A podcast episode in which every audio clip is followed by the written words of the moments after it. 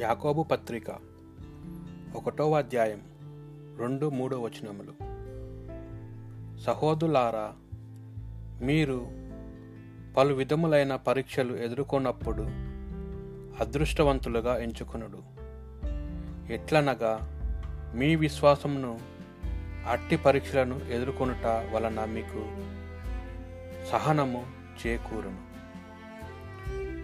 పేతురు రాసిన మొదటి పత్రిక నాలుగవ అధ్యాయము ఒకటవ వచనము మరియు పదమూడవ వచనము. శారీరకముగా క్రీస్తు శ్రమలు పాలాయను. శారీరకముగా కష్టపడువారు పాప జీవితం విడనాడిన వారగుదురు. క్రీస్తు బాధలలో పాలు పంచుకొను చుంటివి అని ఆనందింపుడు. ఆయన మహిమ ప్రదర్శింపబడినప్పుడు మీరు మహా ఆనందంను అనుభవింపగలరు. ఈరోజు ధ్యానాంశము శ్రమలు పరీక్షలు. సహోదరులారా ఈ లోకంలో జీవించు ప్రతి మనిషికి ఏదో ఒక శ్రమ పరీక్ష కలుగుతున్నది.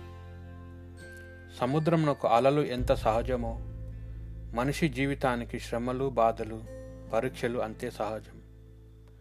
బంగారం అగ్నిలో కాల్చి పరీక్షించినప్పుడే మంచి బంగారం బయటకు వస్తుంది.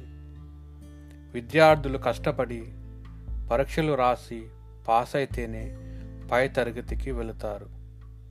అదేవిధంగా విశ్వాసులు శ్రమలలో పరీక్షలలో ఇంకా ఎక్కువగా దేవుణ్ణి శుతిస్తూ ఆనందిస్తారు. ఎందుకంటే మన విశ్వాస జీవిత పరుగు పందెంనకు తగిన బహుమానం పొందుతాము. అనే నిరీక్షణ మనకు కలదని పౌలు గారు బోధిస్తున్నారు. ఆత్మ పరిశీలన చేసుకునుడు. నీ శ్రమలలో నీ జీవన విధానం ఎలా ఉన్నది? నిజమైన విశ్వాసి శ్రమలలో దేవుని సహాయాన్ని కోరి స్వీకరించి సమస్యలను వి వివేకంతంతో పరిష్కరించుకుంటూ విజయపదంలో దేవుని మహిమ పరుస్తూ ముందుకు సాగుతాడు. మరి నీ వివేకం ఎలా ఉన్నది? గమనించు. ప్రార్థన చేసుకుందాం.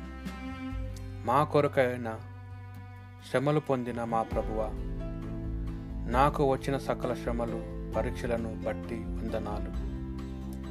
సూత్రాలు మీ చిత్తం కాని క్రియలు చేసి శ్రమలు తెచ్చుకున్నందుకు దయచేసి క్షమించి విడిపించండి.